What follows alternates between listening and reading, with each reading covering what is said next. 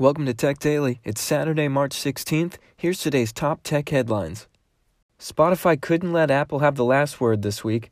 After Apple rebutted Spotify's claims about App Store policies, Spotify has fired back, calling Apple a monopolist and claiming their rules are bad for customers and for competition.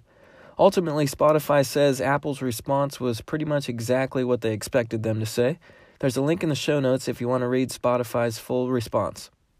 Shortly after Facebook's Mark Zuckerberg revealed a new focus for the company, he had to make another announcement. Two of their biggest executives are leaving. Chris Cox, Chief Product Officer, and Chris Daniels, head of WhatsApp, are heading out. Both Chris's have been with Facebook for a long time.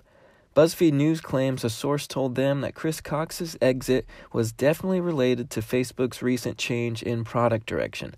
And if you recall, Instagram co founders just left back in September, so something's definitely up. And a bonus headline for you after that Facebook outage last Wednesday, Telegram founder Pavel Durov posted a tweet bragging that they had 3 million new signups for Telegram within 24 hours. Elon Musk has just shown off Tesla's latest vehicle, the compact SUV style Model Y. The Model Y will seat seven and help serve the functionality of an SUV, but with the performance of a sports car. The long range Model Y will be available for $47,000 in the fall of 2020, with a cheaper $39,000 version coming sometime in 2021. That's it for today. Check out techdailypodcast.com for the show notes. Thank you so much for listening, and thank you to our sponsor.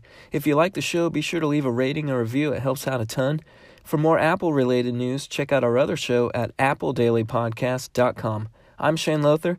If you want to talk more tech, you can find me on Twitter at Shane, L O T H E R. This is Tech Daily. I'll see you tomorrow.